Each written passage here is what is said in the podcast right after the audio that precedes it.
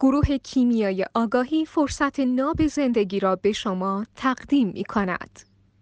توی دنیای امروز الان می‌بینیم که خیلی از آقایون ازدواج نمی کنن بهانه هم این هست معمولا که شرایط مالی و اقتصادی اجازه رو بهشون نمیده اما همزمان خیلی از آقایون هم هستن که با درآمدهای بسیار پایینتر دارن ازدواج می‌کنن. ببینید شرایط مالی بهانه یا نمادیه برای اینکه مرد برسه به اون قدرتی که دلش می‌خواد برای اینکه بتونه حاکم خانواده بشه که می‌خواد تشکیلش بده. و یه چیز نسبیه.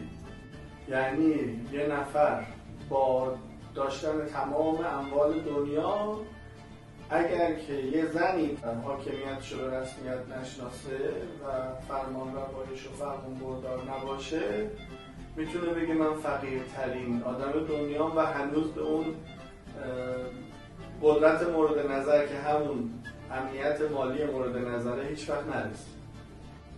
یعنی اگر که یه مردی با کمترین درآمدها هم حتی بدون درآمد هم زنی به عنوان متولی امنیتش او را بپذیرد این نسبیت تموم شده است و اون مرد به اون استطاعت مالی برای ازدواج رسیده است.